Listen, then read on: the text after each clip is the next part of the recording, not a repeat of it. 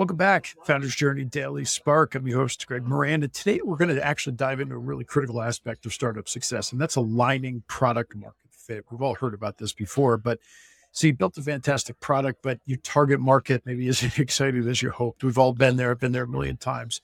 You don't have to despair. Finding that right product market fit is a challenge that many startups face, but in fact, all of us face.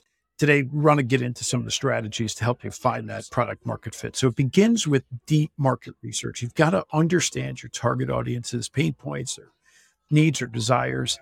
That's the knowledge that's going to really help you refine your product to help you address those issues where it may be off. You stay agile and open to feedback.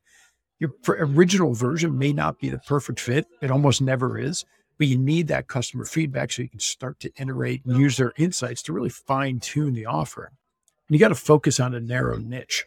Trying to cater to really broad market is just going to dilute your efforts, right? Begin with a niche audience that really understands and values your solution, then scale gradually. And then last, measure and analyze. You've got to get the data, use it around engagement, retention, things like that. You're going to use this data to make sure you're moving closer to that uh, that product market fit.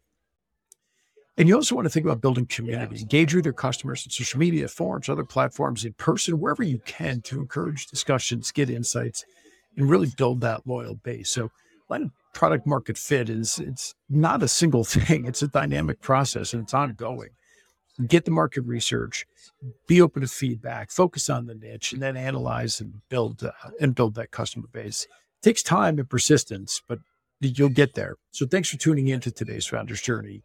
Daily Spark. As always, just take a moment, if you could, to follow and subscribe so you don't miss an episode. Take a moment to like the video so more people can see it. Thanks and have a great day.